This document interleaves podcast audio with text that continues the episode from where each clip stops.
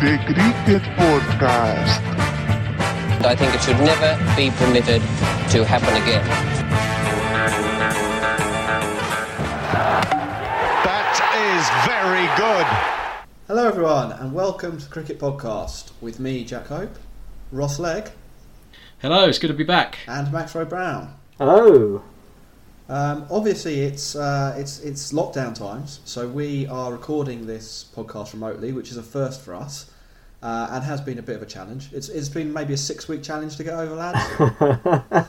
Well, let's wait. Let's wait to the end before we work out whether we've fully got over it. yeah, well, yeah, like don't pat ourselves on the back too early. Um, I think it's almost a testament to what we've been doing in uh, in quarantine, though. If you think about it, like it's taken us six weeks for us to get to the level of boredom to revert to doing a podcast, which unfortunately a lot of other people haven't. yeah, um, this is going to be the format of our of our um, digital show. Uh, we're going to start with um, a discussion about cricket or the lack of cricket. That's going to be called the Coronavirus, which will be hosted by Max. He's going to talk That about is not that at all contrived. for, for five I, minutes. I like you've thrown in the word digital into the introduction to make you sound like you know what you're talking yeah, I'm going to actually. Yeah, um, because the I- I- podcast normally is delivered through an analog medium, isn't it, to, to our listeners?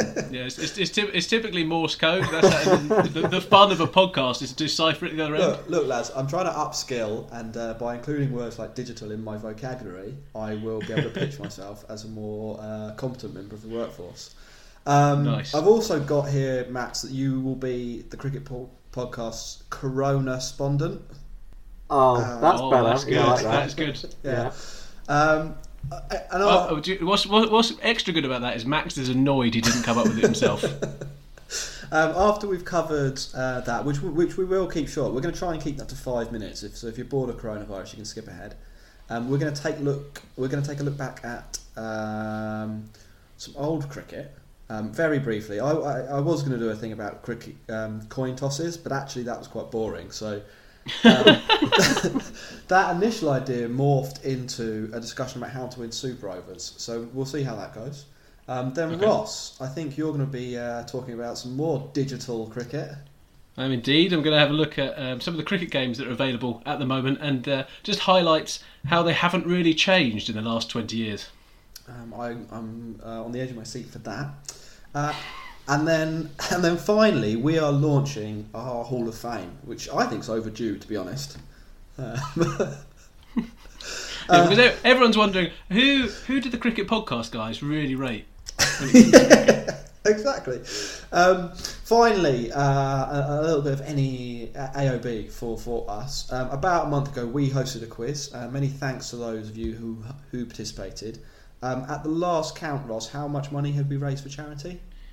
Uh, just over 400 pounds for St George's Hospice. So uh, well done us. And um, if people who listen to the podcast and didn't participate in the quiz but would like to donate want to donate, how can they do that? Uh, they can go to our Twitter page, go onto Just Giving, um, which is justgiving.com forward slash the cricket podcast, and they'll be able to donate through there. Um, and I also think by popular demand, there should be another cricket quiz in the near future that you can participate in. Well, let's see how. I didn't realise one how we go. request was popularity these days, Ross, but that's the new world we live in. It's, it, se- it seems to have got us to do a podcast. Um, are you ready for this week's first question of the week? yes, team leader. Uh, so during during the time uh, the, the times of COVID, um, have you been gifted or purchased for yourself as, as, as a as a personal gift any cricket related items? Max, Um, yeah, well, so my, my birthday was actually the 13th of March, which was about two weeks before the official start of lockdown. yeah, Um, and I got a cricket helmet for my birthday, which I was very excited to um, to get out for the summer and start using. Uh, it's Nice. it's it's team colours, you know, lovely maroon, Oh, and yeah. You got a, ma- you've got a maroon I've got a helmet. maroon helmet. I've got a maroon You've got to be helmet. a seriously good cricket player to wear a maroon helmet, mate. Well, fortunately, Ross, um, that's exactly what I am. Yeah, and you can lend it to other people if not. Um, Well, I don't know, maybe So, not uh, Max, in you don't happen to have it in your room right now, do you? Because we're obviously doing this over Zoom. could, could you could you put it on for us? Uh, yeah, I could, but I'm not going to. okay, we'll take a picture and we'll tweet it later. Yeah, that Um, sounds good. I received a gift. Um, I received from my grandma uh, the Playfair Cricket Annual 2019. Um, she It sounds like something that doesn't have the uh, official rights to the names. it's, it has got the official rights, I, I, as I understand. Um, I got this. My, so my grandma was in a National Trust bookstore, um, saw it with a cricket book, knew I liked cricket, but she didn't have her reading glasses with her, so um, so she picked it up without knowing what the contents were. Do you want to have a guess at what the contents of the Playfair Cricket Annual 2019 is? Uh, I'm, ho- I'm hoping it's all about insects, mate. No, it is a list of every single county cri- county cricket fixture, full scoreboard um, between March 2018 and September tw- uh, 2018, as well as every single Test match scoreboard between sc- scorecard between March 2018 and February 2019. So if I want to look up who um, who scored the runs in South Africa v Pakistan, uh, 26th, 27th, 28th of December 2018. I can now do that without having to log into Cricinfo. God, you're a lucky, lucky boy. Yeah. Um, Ross, have you received anything or bought anything? Uh, I've, I've, I've done I've done two two things. So um, one, I decided uh, that I'd treat myself to some new cricket pads this year Mm-hmm. and donate my existing cricket pads to the cricket club. Um, and I bought some Willow Twin ones, which is kind of a, an independent uh, manufacturer, and they've got um, gold. A golden tree logo embossing on them, so they look quite smart, and I really can't wait to actually look so good getting a first ball or wearing them. yeah. Um, so I think- Oh, if you want, Ross, I can lend you my helmet as well, and you can look even more. I would uh, definitely have all the gear, no idea. Um, I've also got my bat refurbished, so um, that is literally just, I just look at it longingly, unfortunately. Just uh, hoping one day to get back out there.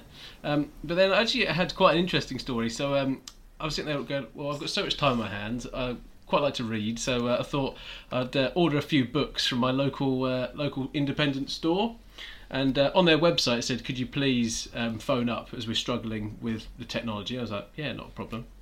So uh, I phoned them up and said, uh, "Can I have Cricket 2.0, which I think is um, Freddie Wilde's new um, book, uh, all about the T20 revolution, um, yet to start it, um, and Shane Warne's autobiography." And they were, yeah, of course. Um, we've just got that one in. Speaking about Cricket 2.0, and uh, we've been trying to get rid of that other one for ages. And I was like, well, okay, it's, not that it's not that old, and Shane Warne's pretty big. Um, what turns up? Cricket 2.0, and then X Factor and Corrie star, so Coronation Street for those of you who don't know. Um, Shane Ward's autobiography. What's that called? Uh, it's just called Shane Ward. Ah. My story. so I, it's, it's my fault. I should have said I should have enunciated better, um, and uh, called it by its proper title, which I think is No Spin. But Yeah. Um, speaking of no spin, I I might have mentioned this on the show before, but my brother works for the publisher that released uh, No Spin in the UK. The original cover art for Shane Warne, um, No Spin, that that autobiography uh, featured a baseball. did, did your brother point that out? Or did it did get pointed out for. I mean, they, they, so they, there is out there genuinely um, a proof, I think, with um, with a baseball on the front instead of a cricket ball. um, uh, so that's uh, that's that's the, the, the, the question for this week. Um, the final thing we'd like to mention in the introduction is that we have a sponsor slash co-collaborator um, for this episode. Uh, we would like to point you in the direction of the Vox Cricket magazine. Uh, Vox Cricket is a new independent digital cricket magazine which you can read for free. Um, check them out on Twitter at Vox Cricket uh, for a link to their website and the magazine. Uh, the next issue is out on Monday, so Monday the 11th of May. Um, We've finally hit the big time. Monday. Yeah. Um, we'll, Nothing like being in a free magazine to get the readers, get the listeners in. Um, we should also mention that you can find us on Twitter um, at the Cricket Pod uh, or drop us an email um, on thecricketpod at gmail.com. Uh, I think that's everything for the intro. So, Max, uh, correspondent, when we come back, you have five minutes to talk about um, coronavirus and, and cricket. Right, I better set the stopwatch. what a joy. Morning, everyone. It was um, not exactly what we wanted to see. The three umpires Darrell Hair and Terry Prue and Len King just going out uh, to see what they can do and to see if there's any decision that uh, they might be able to make. At the moment, it's only going to be that they'll make another inspection a little later on when uh, they can uh, say that the has stopped and then perhaps there might be the chance of a, a later start. It remains uh, very frustrating. They're going off. The umpires have had a look, and that is it. That is it.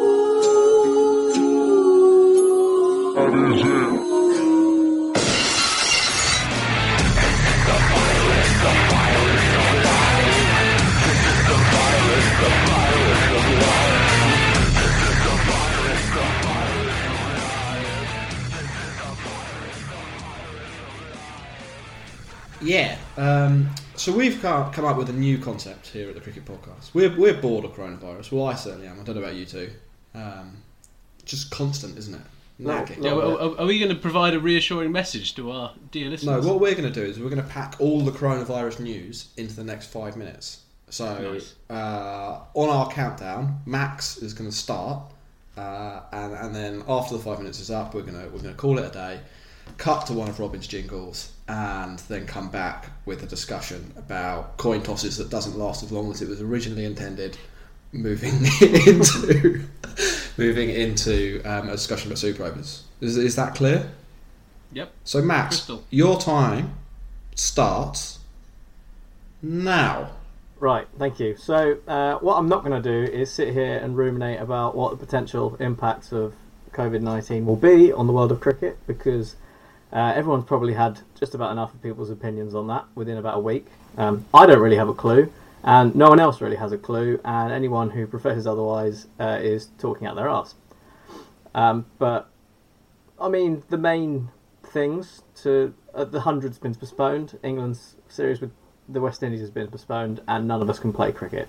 Um, on the hundred, Two of the most devastating things possible. yeah. Well, on on the hundred being postponed, uh, I saw an interesting thread on Twitter. So this is this is where I segue out of coronavirus and into moaning about the hundred.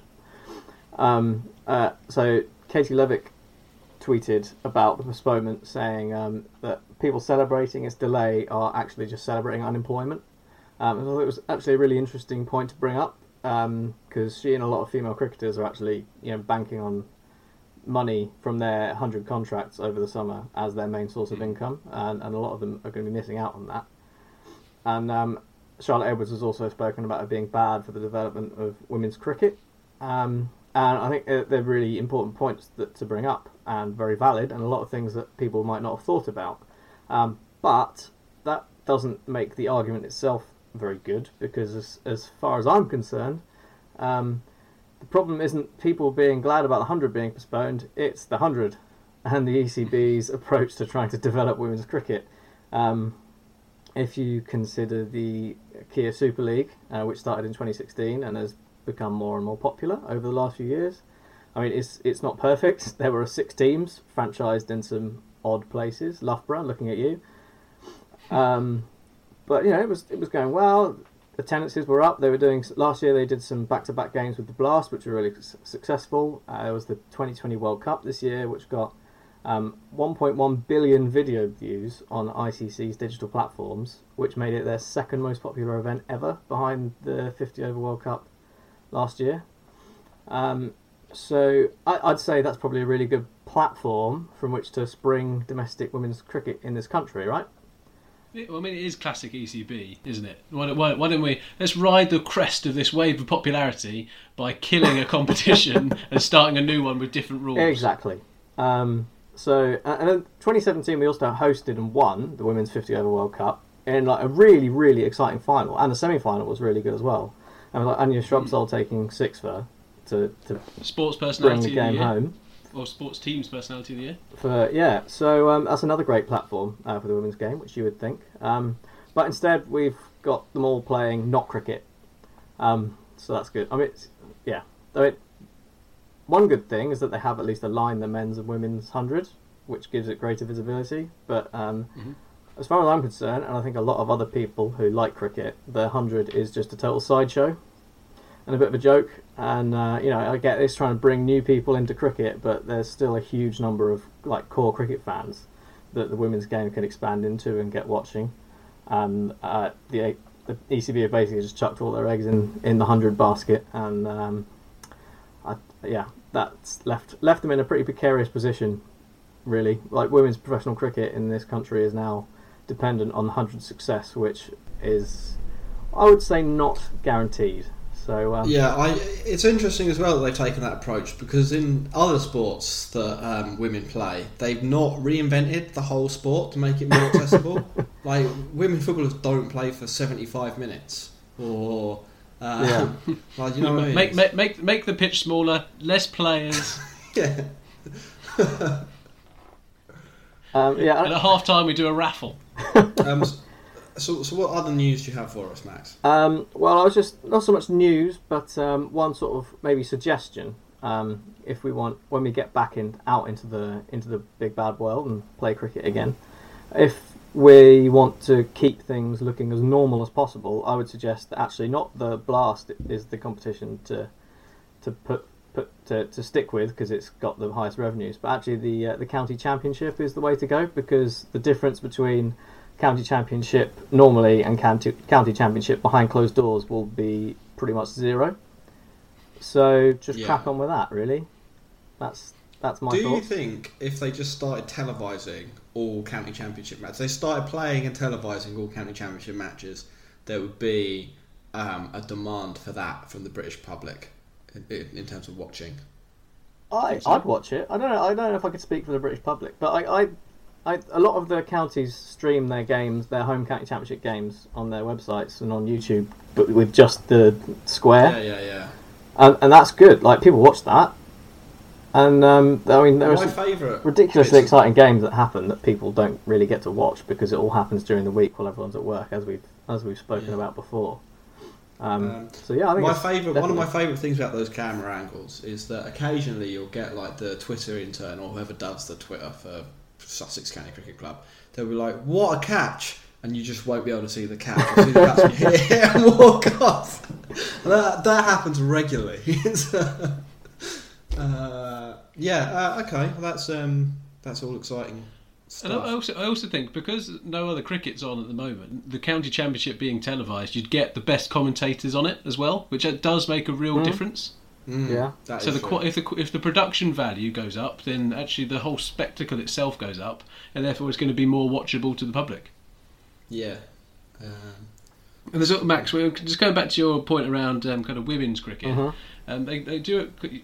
Trying to get more and more cricket fans is kind of it's a, it's a valiant effort, but it comes at a point where what is that the cost of the next customer kind of thing. If you've already got a kind of loyal base of followers, and yes, you, sometimes things aren't sustainable, but surely the record sales for the T20 Blast all of last year should be a sufficient sign that actually you don't need to do millions and millions of pounds in marketing a new Yeah. um, tournament with with with no um, kind of certain return. throwing the uh, law of diminishing returns at us there, Ross. I think we're. Are you suggesting the ECB ten need to get some consultants in, perhaps? I am uh, I am available. I've got, I've got a tie if you need needs be ECB. Um, we, we've got five seconds left, Max. Coronavirus. Many people suffer the embarrassment of being ridiculously tall and spindly. Isn't that right, Beaker? at the end of the day, you've got to try and back yourself and back the strengths and, and, and kind of the reasons why you've been picked. So yeah, hopefully, um, hopefully we can get stuck in and, and really build a build a kind of opening stand this week. Jennings goes for naught. It's one for one.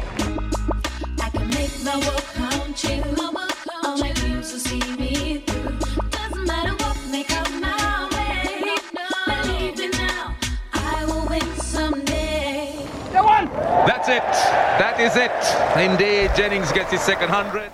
That was good stuff, Max. Um, I listened to all of it.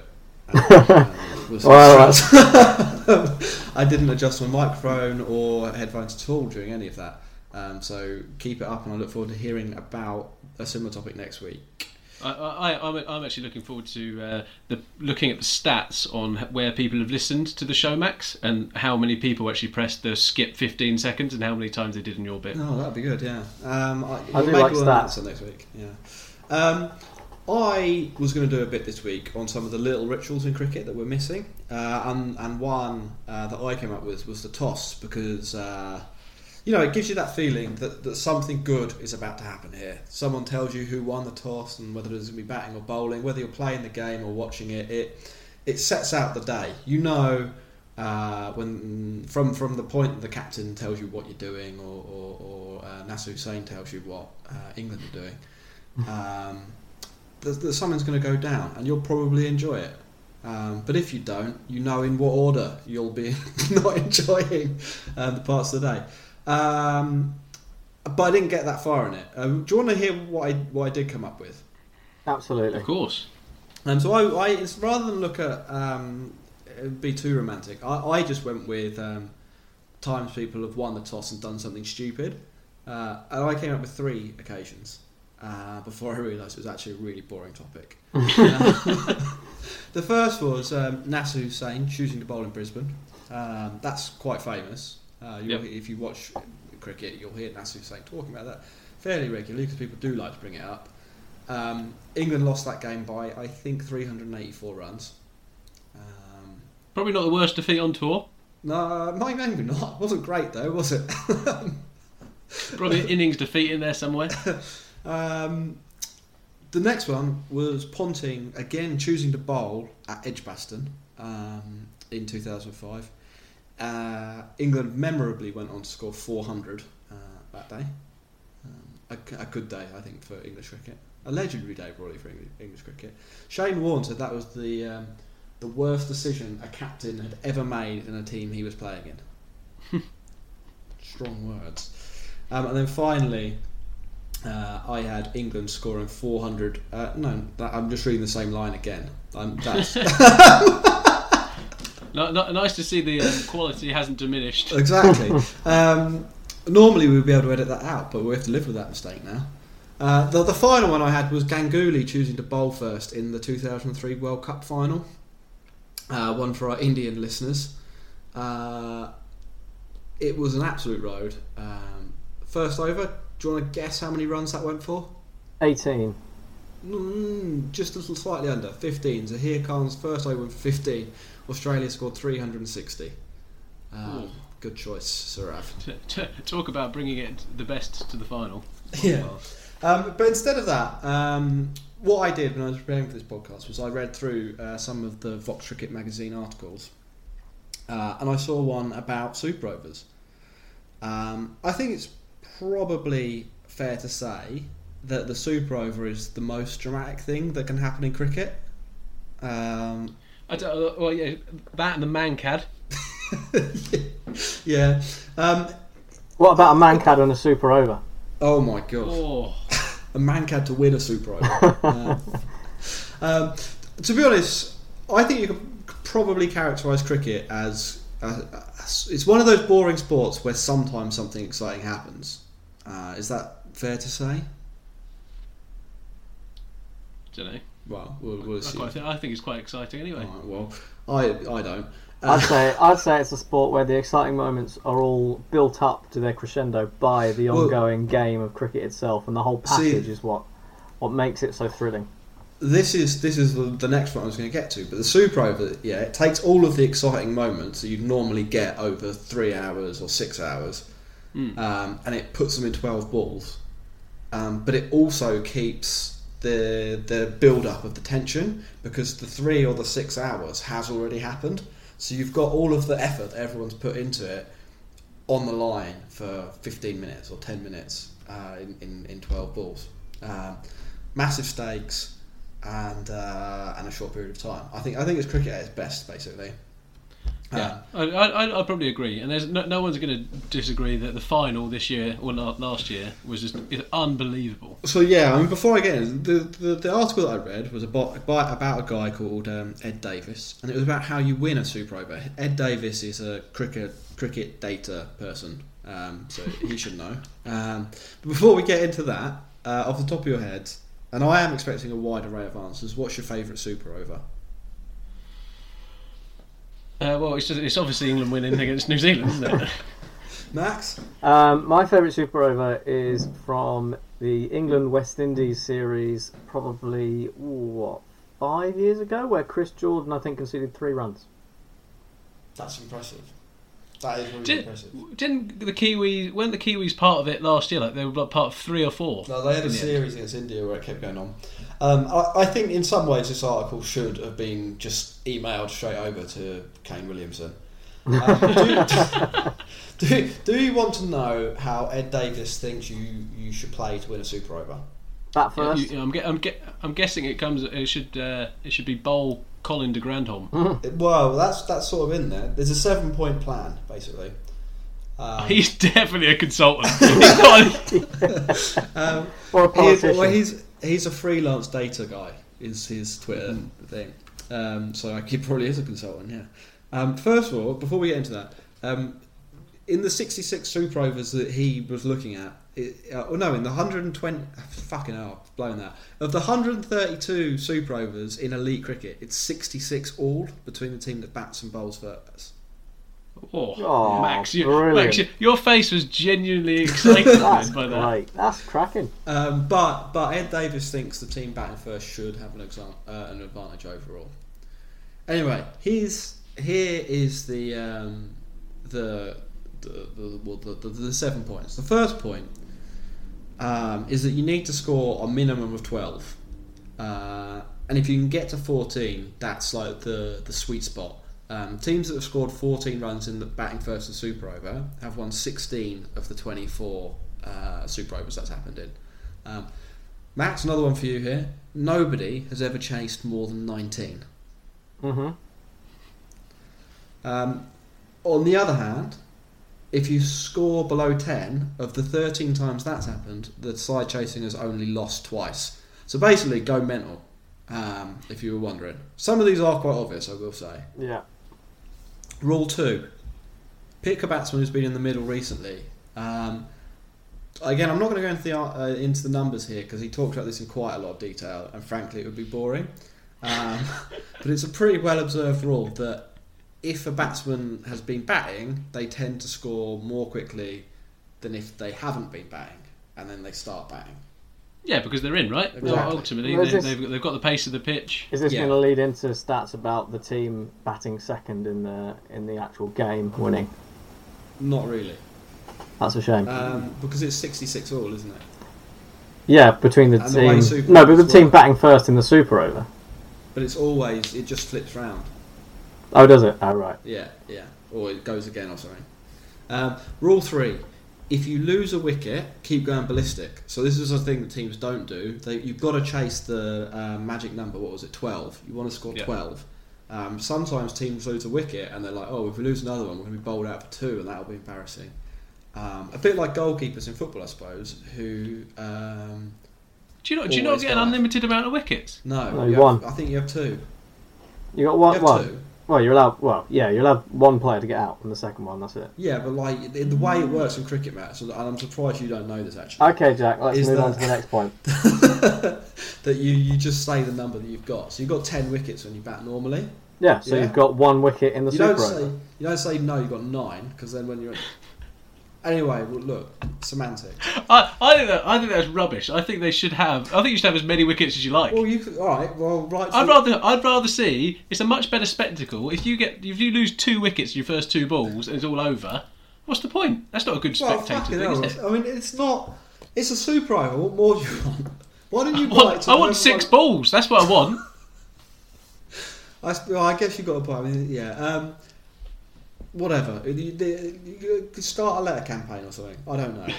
um, rule four, uh, and I think this is really obvious. But if you're batting second, keep calm. Um, Honestly, this guy is such a consultant. It is just, I've done all of this research. I'm just going to tell you exactly what you already know. um, We got so stats on just, players who've kept calm in the second innings of the super over. Well, look, Max. Just to reiterate for both of you, you're mocking it, mocking uh, Ed Davis here, but but he says do not panic. So don't do anything like close your eyes or uh, run yourself. that classic professional cricketer thing to do. I'm going to close my eyes at this. Um, what you want to do is you want to try and score the number of runs that you need to win. There you are. Um, and I, I think like we're mocking it a little bit, but uh, a good example of, the, of this in the in the in the World Cup Super Over, didn't Stokes hit a full toss for two instead of blasting it into the crowd and maybe being out? No, That was in the final last over of the game. yeah, it was the Uh, final whatever. ball of I the mean, game. it's the same principle applies, doesn't it? It's so you've got to keep yourself. If you're batting second, you've got to even if it, if it, even if it means make make it so you need six off the last ball instead of um, it being impossible. That's what you need to play for, isn't it? Mhm. Um, rule five. And um, I think we can maybe go into this in, in more detail in another episode because this is quite an interesting thing. So when you've read your Freddie Wilde book, um, Ross, you can come back Yep. with some stuff on this. But in a super over, you get to pick who bowls after you know who the batsman will be. Um, So you got to think about the matchup. Yes, it's, it's a real matchup. It's the prime matchup time. Uh, and this, uh, as you joked earlier, this is why New Zealand should have gone with the granddad in the in the World Cup final. He was unplayable that day. Yeah. Um, but instead, he went with Bolt, and um, the rest is history. But there, there is that thing, right? So he went, he went with Bolt. Bolt was clearly one of the best bowlers in the world. Like, Yeah. clearly. And it would have been serious egg on Kane Williamson's face if he would have picked a granddad and he would have been It would have been fucking genius if he'd won, though, wouldn't it? Yeah, it would have been. I, I, I would like to think if I was Kane Williamson, I would have picked Colin de I would definitely have done that. I, I've made mistakes like that when I've been a captain. So And you've got such an illustrious career. I've I, I've put my money where my mouth is when it comes to bowling people who are clearly not capable of doing the task that they can given. Alright, what's uh, so? What's point six? So we're talk- we're talking about matchups. Point six. Um, and again, I think this is an obvious one, but I reckon a lot of teams fuck it up. Um, put the best batsman on strike first. So you pick three. Don't put them. Don't put your best batsman at three or two. Put them at one. Um, but I, I genuinely I, look. I've not looked into the stats on this. I think it was top touched upon in the article. But um, you've only got six balls. If they face, if your best batsman faces four of the six balls, you've done well. They'll Mhm. probably score you enough runs, won't they? Yeah. Um, and final rule, and this is a new one: prepare for a second super over. Oh. Okay. There we are. Um, they're the seven rules. Um, what, what do you think, boys? I, I quite like them. I quite. It's, it's very simple. Have you have you ever been in a super over? No. Uh, no, I've been, I've been in. Um, no, I haven't. That's a lot. No. No. Uh, well, I, I was going. I was going to say I've been, I've been in the situation where we've got wickets in hand, but there's only a small amount. We've got one or two wickets in hand, And- and there was a there's a target to get, which is like ten to fifteen. So you've batted second. Um, have you, have, um, has anyone been in a game that's been tied? Yep, I've been in two. I think. Yeah. Maybe three. I have been in a couple of tie games. Um, hopefully So they uh, start. here- here's, here's a question for you. So Yeah. if you were doing a super over Yeah. and you had three, you had three batsmen to choose. Okay. Say you're say you're in the IPL, so you pretty much could choose any three batsmen. Yeah. Who who who are you picking? Uh. Are you, are you are you going for a big hitter like Chris Gayle Dre Russ. as number one? I don't. Dre think, Russ. I think. But- I think Trey Ross has got an a patchy record in super overs, but probably him.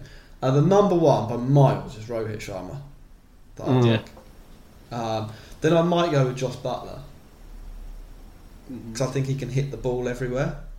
Yeah, that's true. Uh, and then Dre Ross is probably in there. And there's that, there's those bits. So some people would be listening to that and being like, "Oh, actually, you need people who can kind of scamper through for a single."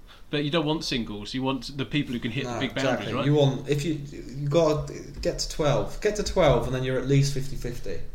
Mhm. Um, which is two sixes, and who who smashes sixes like the best of Sharma? Um, that's Sharma, Gayle, Jos Buttler. That is a that is a dangerous I think trio. peak Gayle. Oh, actually, on on the topic of Gayle, and this is a bit of a, a digression. Did anyone see? Uh, was it Cricinfo or the ICC did a poll of like they're doing like a, a Yeah, knockout, Yeah.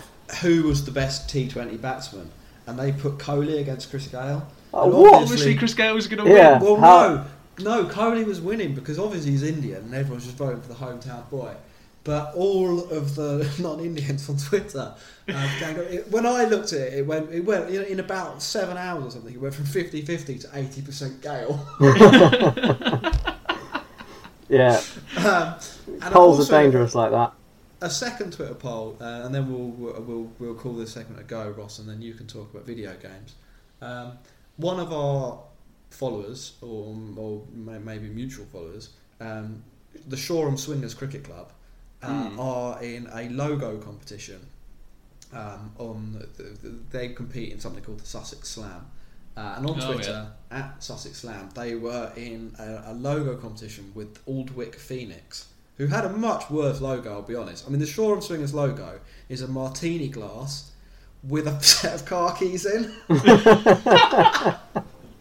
um, they won. Um, I, I like to think it was because of us retweeting them near the end. They won by two votes at in 500. That is good. So, that is really, really good. uh, That is so I've actually, I've actually played against poll. Aldwick. I've, I've played against Aldwick twice in my life, Yeah. and they both batted out. Once they batted out for 59 overs in a Saturday game, and then the next time they batted out for 57. Yeah. Well, they don't deserve to be through in a T20 logo competition, do they? Um, follow along with that. We won. We, we, the Swingers. We want them to go all the way. We do. We, we, we love swingers on this podcast, don't we, Max? In swing, out swing, all, all kinds of swing. Yeah. anyway, that's um, that's Super Overs. I hope you enjoyed that. Um, we're going to take a very short break, and then Ross, um, video games. South Africa have made a real mess of this. And Donald's run out, and Australia are in the final. The match has been tied. What a mix-up.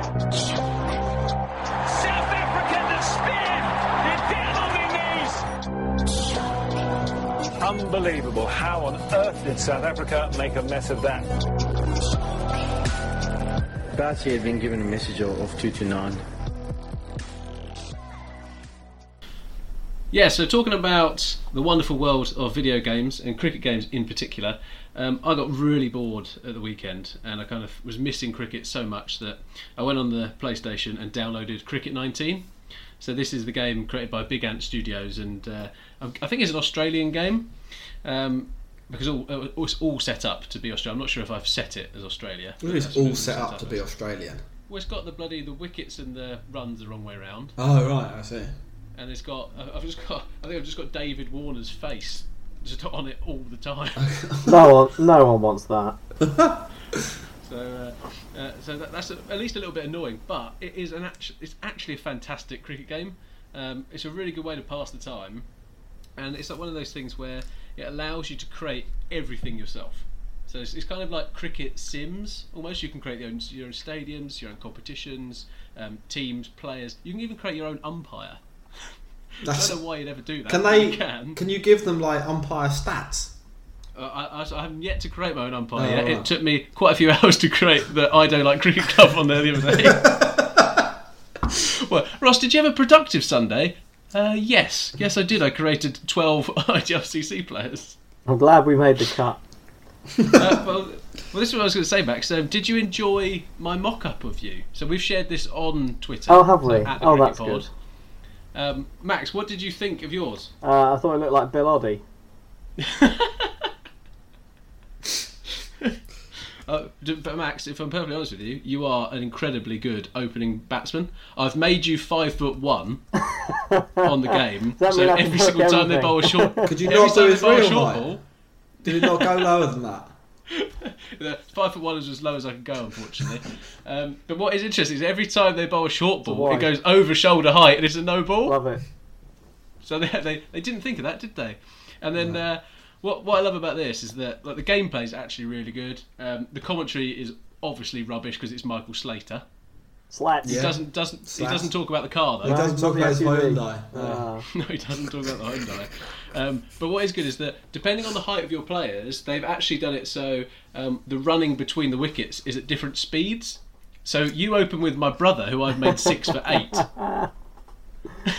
so literally, you you by the time he's completed a run, you've only completed half a run. So basically, the taller you are, the more effective you are at running. Correct. And there's no speed stat that comes into this. Zero, zero. There is zero way to control the speed. so, so there's stuff like that that makes these kind of cricket games so wonderful because typically they aren't. They aren't suit. They aren't great because there's so many intricate bits of cricket. They just don't either have the time to do it or they just can't be asked. Like on this game, you can't um, dive to stop a boundary. The guys just run and it's like, ah, couldn't get there. Well, that's what like- happened in the seventies, isn't it? So uh, which I which I absolutely adore, um, and it is that kind of charm of shitness is what I'll probably call it. Um, and I was kind of just put it to you guys. So you've obviously played some cricket games over over the years. Um, just to kind of say what was the what was the charm that got you about the cricket game. So what was good, what was bad about it. Um, Max, I know you're a big stick cricket fan, Massive, yeah. and and uh, mainly sure mainly because I just I long to be uh, lanky and tall like that. I think. Uh, what was so what was so good about stick cricket? What was so bad? Um, well, I, I, stick cricket was mainly the the good side of stick cricket was mainly trying to you know score thirty six off and over. That was that was it, wasn't it? The um, that was where the the draw was, and it was actually it was really well put together. Just like it started out as a flash game, didn't it on Yeah. on the internet? Um, Uh, the amount the amount of times I didn't hit a six on the first ball and I'd just restart yeah, the game. absolutely. Um, the, the downside of stick cricket, I think, is uh, when they introduced different types of bowling. So at the, at the very start, it was just like right arm over fast. Then they brought Mhm. in left armers. They brought in spin and the leg spin. Honestly, every fifth ball is the ball of the century. You you sound like such an old man who's like kind of scared of Yeah, change. that is- You can't, it's, it's, it's kind of that bit of going. Well, actually, in the 1920s, everyone only bowled right arm over. Muralitharan did chuck it. So uh, you in the T20 era, Max, you're not going to survive. You're a dinosaur. Um, I, I, in the past, have had an array of cricket games. Uh, Oh. I had the previous Big Ant incarnation, which was good. Uh, It is, I think the ones Big Ant made are um, some way above any uh, previous ones in terms of how the game works. In, in that it is at least somewhat representative of cricket instead of not. Oh, you, you, you mean you can't score? you- It's not going to really let you score 500 runs in a T20 like Brian Lara used Yeah, to. no, exactly. Um, the first one I had though, I mean, I had like some of the intervening ones. I don't leave memory any, any strong memories, to be honest. Um, the first one I had was Cricket 2004, the EA game. I had that, The two yeah. things, two or three things I remember about that. Uh, one, again, leg spin against the computer. The leg, it just couldn't play it. It would just chip ball after ball up to close fielders. Uh, if I remember one more thing, so we'll run through the main things that I remember. Um, two, when it came to bowling as well, if you had a fast bowler on a damp pitch and um, bowled slow balls really short, the computer couldn't handle that. It would try and sway out the way, and it would obviously the ball goes along the floor basically. I've, I've actually got it written down. Going playing as Sussex, you could pick Rana Naveed and bowl at his feet, and it would bounce twice to get him LBW. Yeah, um, and then um, when it came to playing the game slightly on the bowling side, if you wanted to play it a little bit more seriously, if you bowled like good line and length um, to a batsman, they wouldn't play any shots to it. They'd play it really well, like the best opener ever. Im- im- impeccable judgment, wouldn't edge anything, would only play things to the stumps until their confidence got over whatever level it was. Then they'd immediately play a cut shot and stick off the second slip. um, and finally, um, there was a button to track a guy basically, run down the wicket and belt it back over the bowler's head. And if you timed it right, so just as the bowler was about to release the ball, it would it would launch a six. If it was a glitch in the game, every single ball would go for six. so that's what I remember about cricket 2004. Love it. Um, I found probably all of the, the key exploits. Um, which is not which is not like you, is it?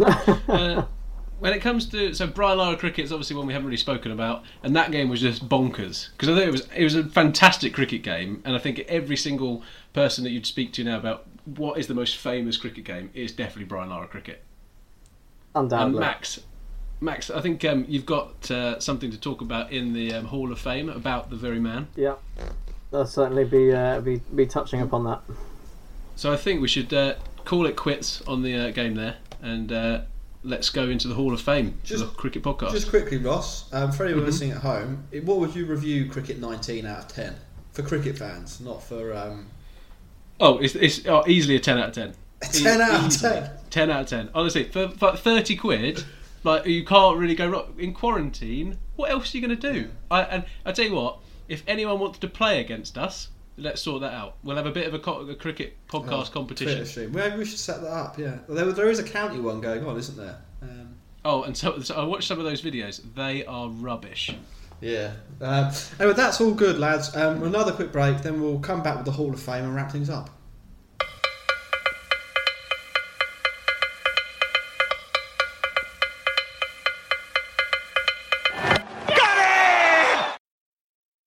So yeah, um, we were thinking at, at Cricket Podcast HQ, um, what could we do to pass the time uh, while no cricket is happening? Uh, and we thought, like all good cricket fans, that we should wallow in the nostalgia of the sport. Um, so we're setting up a Hall of Fame. Um, here's how it's going to work. Uh, each week, um, for the foreseeable future, we're going to bring individually a player that we think should go in the Hall of Fame. We're going to explain why that player should be in the Hall of Fame, and then we're going to vote on it, and one of the three players gets in. Um, the only criteria we've agreed on so far for eligibility for the Cricket Hall of Fame is that they must be retired. I'm glad there's no other rules because when you said it, when you said before this, we're just going to go over some of the ground rules. Uh, yeah, that is. Um, that's what they have to be retired. And we don't actually. We've not actually agreed that they have to be cricketers. Um, it could. It could be people tangentially related. Step up, Nick Knight. Oh wait, he wasn't. Blowers, Ward. blowers, my dear old thing. I think he did play one first class game. Anyway, um, should we? Should we? Should we kick kick this off? Open the hall. yeah, who who uh, who who'd like to go first? Um, well, we've not heard from Max since coronavirus. So, um, Max, would you like to tell us who you think should be inducted um, into the Cricket Podcast Hall of Fame? Uh, at, I'm, I'm, I'm currently picturing you, Max. By the way, you've got a red velvet curtain behind you, and you're you're in slap up gear. You are looking magnificent. that's how you're picturing me, Mhm. despite despite the fact that you can see my video. I've got a vivid imagination. Wonderful. Um, well, Get, get the virtual background on, mate. anyway, uh, thank you for that, Ross. Uh, yes, Jack. Uh, so Ross teased it earlier. My nomination for the Cricket Podcast Hall of Fame is Brian Lara. Um, you know, let's just take a moment to remember some of his fine exploits. Uh, so yes, he scored 400 not out against England, the highest individual Test cricket score in history. He also scored 501 not out for Warwickshire against Durham, which included 308 runs in boundaries. He was the second man ever behind only Donald Bradman to score two triple centuries in Test cricket, and also the second man ever to score two domestic quadruple centuries. So you know, it's quite quite a lot of runs. But what he should really be revered revered for, and thus inducted into the Hall of Fame, is for bringing us Brian Lara cricket. Um, It was the first PlayStation cricket game I ever owned, and comfortably the best. I mean, let's just think of a few of the things that really made Brian Lara cricket what it was. You could leg glance middle stump Yorkers for six. That's great. It's a useful Um, shot. You could score. Are they, I'm, I'm going to argue that they were ahead of their time. Yeah. Uh, you could score a double hundred against Australia with John Crawley if you wanted to. I, I did that. Uh, you know, bowling with Michael Atherton because you know why not. Uh, four different bits of commentary from Jonathan Agnew. Uh, I, I always remember actually him Four? going, "It's in the air and safe," or "It's in the air and out," and that's that, that's, that's it. Um, polygon umpires uh, using their fingerless hands to raise the finger. And um, I think all of this just proves, well, all of this can be summed up and proved why it's such a great game when you consider that the original release spent 10 weeks at number one in the gaming charts in 1995. Nice. So, um, you know, that's, that's Wow. it. The, the stats back it up. That's Brian Lara in the Hall of Fame for me. I mean, that, are you trying to induct Brian Lara or Brian Lara the 1995 cricket game there? Well, I, I mean, I'll I leave think that Max up is to, trying to get a personal endorsement from Brian Lara. I'll leave that up to you to decide. Um, so, so, so, Jack, how does this work? Do we then have to argue against Well- Brian Lara being there and go down like every dog has his day? He I might think just we've had a got a couple of days. questions or a little bit of discussion around this. Um, Max, what's your favourite non-video game related Brian Lara moment? Um, well, probably scoring 400 against England. Bearing in mind he scored was- how can that be 375 a f- against England before previously, and then Michael Hayden You're an absolute him. psychopath. It was brilliant. It was it was so funny. Oh, what was the favourite thing about this this guy murdering all your family? Oh, he did it all at once. Took them all out. No, actually, Ross. Uh, what was your favourite thing about the guy murdering all your family? No, well, the week before he'd murdered all my uncle's family. Uh, so He'd already done exactly the same. I'm I'm, uh, I'm thinking scoring runs against the country that you're from and murdering your family are, are on a Did, slightly did, did, different he, did, plane. he, did he leave existence. one? Did he did he leave one survivor at Warwickshire, Warwickshire, and then played the next week and got murdered there? It- it's a very strange, um, strange way of looking at it. But yeah. Um, I know. In all seriousness, um, I, the Brian Lara he, he did some good things. I think peak Brian Lara is uh, may in any best eleven cricket ever. I think cricket eleven ever. Um, in like ninety four through 96, 7, he was just a beast. Um, but on the flip side, he was a bit of a shit captain, and um, yeah, that's the flip side. Right. Not not everyone makes great captains though. That's fine. Yeah. Um, it's a shame though if someone who isn't a good captain just is for ages. that could be a problem. Uh, he, he was he was he sort of oversaw the decline. I mean, I know it's not his fault, but uh, West Indian cricket when he started was really good, and then while he was in charge, it became really bad. So we've got to blame someone. That's a mark against in my book. hmm I think it's a strong opener though, Max. Strong Yeah. opener to the Hall Well, no, of he Fame. batted Ross. three, didn't he? Oh, fucking hell. Jesus Christ. I think he batted five for a bit. Um, uh, he did play one of the best innings ever, 150 odd against Australia, scored half the runs, um, batting last uh, against like McGrath and Warne. It was, um, that's, that was a good knock. Uh, so that's in the plus column. Um, Brian Lara is a good one. Um, let's see if he ends up inducted. Uh, Ross, do, do you want to go next or shall I? Uh, you can go, mate. I'll, I'll close. This, I'll close this out. Okay. Well, I, my nomination for the Hall of Fame was going to be Ian Bell, um, but then I realised he hasn't actually retired. He just didn't play last year, and um, we're locked down, so he, he won't be playing this year. Um, but you know, anyway, on, a- on a lighter note, I've gone for um, another big player, and I think in this case I mean literally as well as figuratively. Graeme Smith. Uh, the South African, hailing from Johannesburg and nicknamed Biff, which in Afrikaans uh, means buffalo. Uh, he has that nickname because it sort of describes the way he bats. Uh, strong but ugly. Uh, he played a grand total of 117 Test matches and accumulated 9,265 runs at 48.25, which I think uh, you should all agree is enough um, for anyone to go straight into any Hall of Fame. Uh, to play 100 Test matches and average 48.25 uh, as an opener as well. Um, but I think that, that with Smith, that, that transcends the, the bare stats is that he did all of that whilst being captain for 108 of the 117 games. In fact, he was the captain from the age of 22 uh, after after another South African choke at World Cup. Uh, that, that's the Boucher one. If you're um, if you're playing along at home, um, and he became the captain. And I think the reason I've gone with Smith first is because when I was young, I mainly remember him batting. Uh, he came to England with his team in 2003, about the age when I was capable of watching like whole Test matches or sessions of Test matches, and he just batted for fucking ever that summer.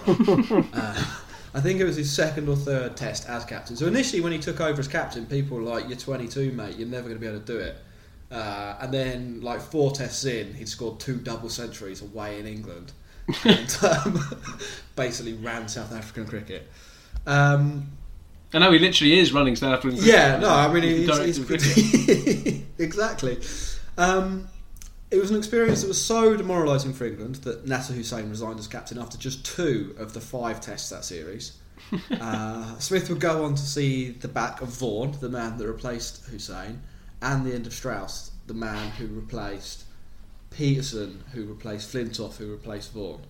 He's like, he's, he's, he's like the Queen. He's fucking he's seen everyone off, yeah.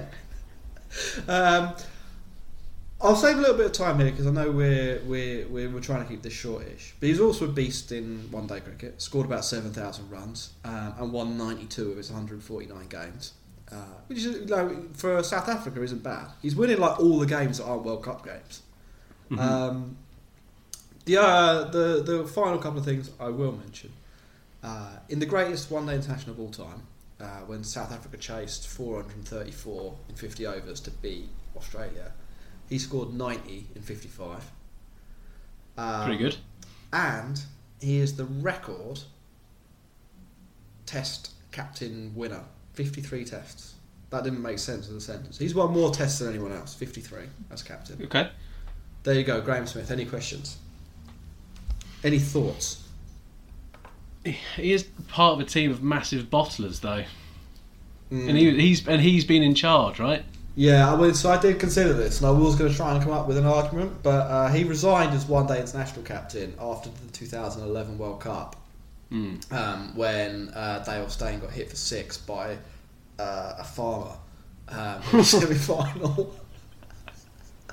and they got they got dumped out, and then he didn't come home to South Africa. He went on holiday to Ireland with his wife, which is a little bit of a bottling move. Um, it's got, kind of like Alan Partridge driving to Dundee. That one. And in a test against India in 2011, South Africa were chasing the record score ever. It's like 400 a million.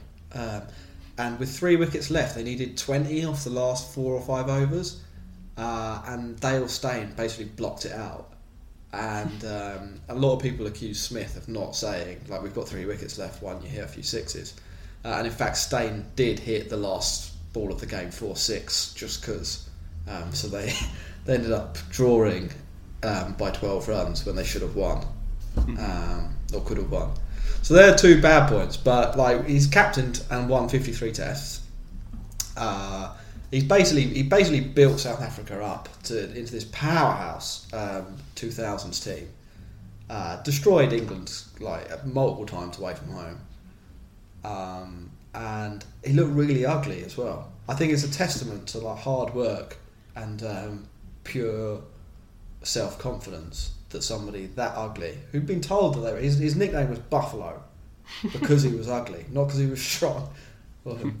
So- Was so it- there- are they there's good characteristics. Good. and Was it? Was he a bit of a? Um, was there any kind of nastiness to him? We kind of like nastiness and kind of shithousery on here. Was there any of that? Not really. He was quite arrogant when he was young. Hmm. I mean, he did. He did. Uh, he was part of the reason that uh, I suppose that Kevin Pietersen didn't never, never played for them. I suppose. So he's actually seen a lot of South African cricketers join England on his watch. Yeah, but I think that's more geopolitical than Graeme Smith's fault. I don't think Graeme Smith came up with the Kolpak system. I'm not sure about that. I will check it for the next episode, but I don't, I don't, my memory is that he didn't. Um, You why Graeme Smith didn't go to court all of those times to try and battle against that, I don't know. yeah. Anyway, that's that. Uh, Ross, who, who who would you like to induct, and then we'll do the, the vote. Okay, last but not least, this man has uh, has faced the most balls in Test match cricket at thirty-one thousand two hundred fifty-eight. He has got the most catches for a non-wicket keeper in two hundred ten.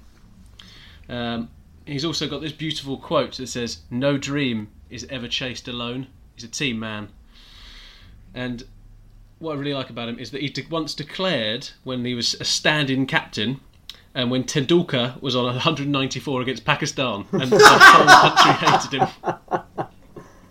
This is, of course, the Great Wall of India and Scotland, Rahul Dravid.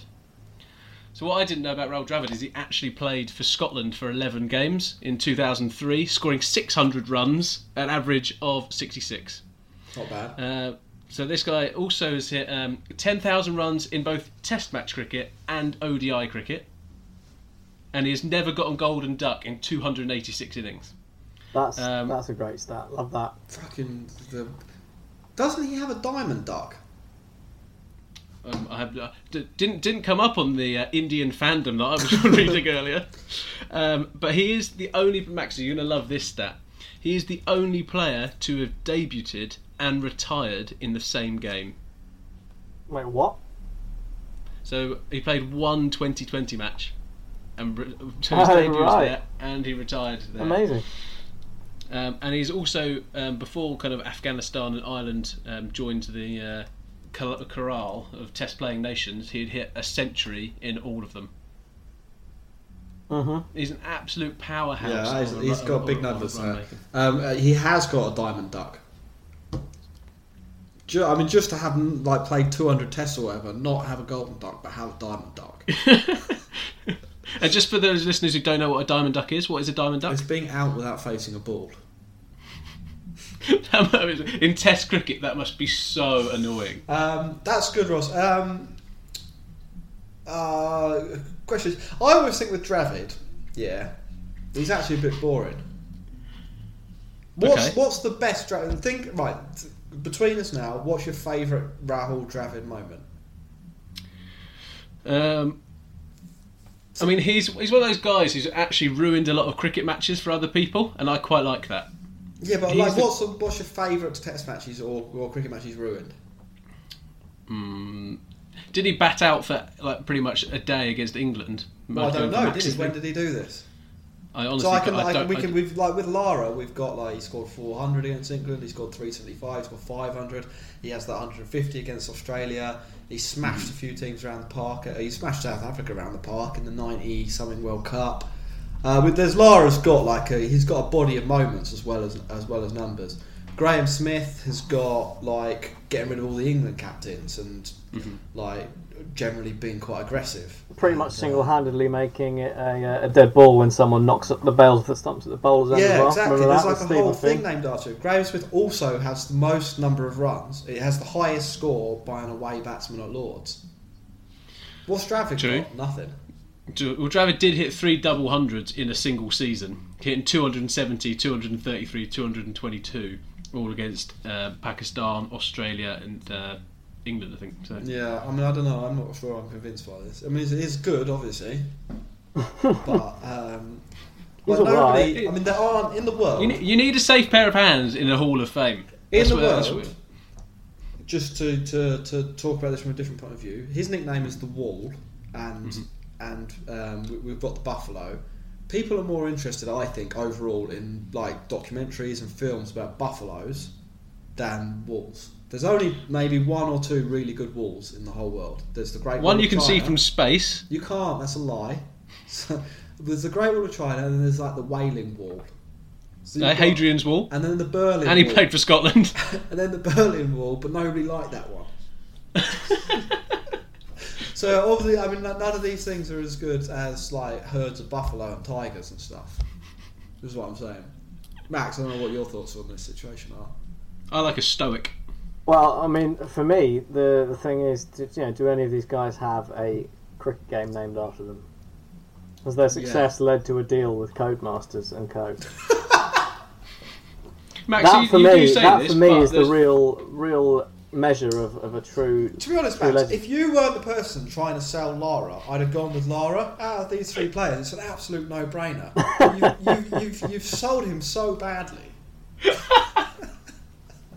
I, I just like the vet basically you're going, oh, what a pair. He's so good they gave him a cricket game they could put his name So on. okay, that's On actually it- that's actually true. So the first Brian Lara cricket game um, was Hmm. originally slated to be Graham Gooch's World Series cricket, but um, on the back of on the back of Brian Lara being so good and hitting loads of runs, they decided to cash in and got Brian Lara to put his name to it instead. Wasn't it Shane Warne's cricket club in Australia? No idea. Uh, what, what I can't believe is someone was going to put Graham Gooch's cricket on as a game. He already had two before that. What? It was well received by critics. The Oh, Tiger wow. Woods of the. Um, Well, this is this is this is what this was the point I was going to make. Just because you're really, just because they've made a game about you, doesn't mean you're really, really good. Michael Owen, he had a football game. John true. Daly had a golf game. Yeah, that's, that's a good point, Ross. Um, we need to we need to bring this to a head. We need to do a vote, and then we need to close the show. Um, Ross, I'm guessing we, we, we can't we can't vote for ourselves, can we? I feel like you can vote for yourself if you can really justify it. Oh, I'm, I'm going to no, because all of that will do. Knowing both all of the characters in here, which will never have anyone in the Hall of Fame. Right. Okay. Well, who are you Maybe gonna that vote could for be our then, Ross? gimmick, Ross. Maybe that could be how we go with Who, it. who are you going to vote for, Ross? Um, just pu- pure purely based on the flair element to it. And I think you should have gone down that route a bit much, Max. But um, it's going to have to be Lara for me. Yeah, I um, of the two two options, I'm going to go with Brian Lara as well. Um, Max, Uh, well, between uh, between Smith and Dravid, I would go for Smith based on an article I read the other day where they asked Anderson and Broad who the most painful batsman to bowl against was, and they both said Graeme Smith. Uh, Graeme Smith basically broke Anderson's back in that series. Yeah. That's how good he was. Um, in the um, that's that's a good show, and we're going to put think that that's, on that's Twitter. a strong three. I think that's a Yeah. strong three for the opening Hall of Fame. We'll put that on a- Twitter, um, and the way this is going to work is that the loser that can't be up for the Hall of Fame nomination for six months. But whoever finishes second can come back in a month. There you go. You've got a month cooling off period or six months. Um, we won't tell the people on Twitter that, but um, I'm, I'm, I'm gonna I'm gonna write to Rahul Dravid and say, have you done anything interesting in your life? Uh, right. Um, thank you very much for listening, everyone at home. Um, I hope you enjoyed it, and I hope I hope this has um, given you peace of mind and something to laugh at in hard times. Goodbye. See ya. Bye. The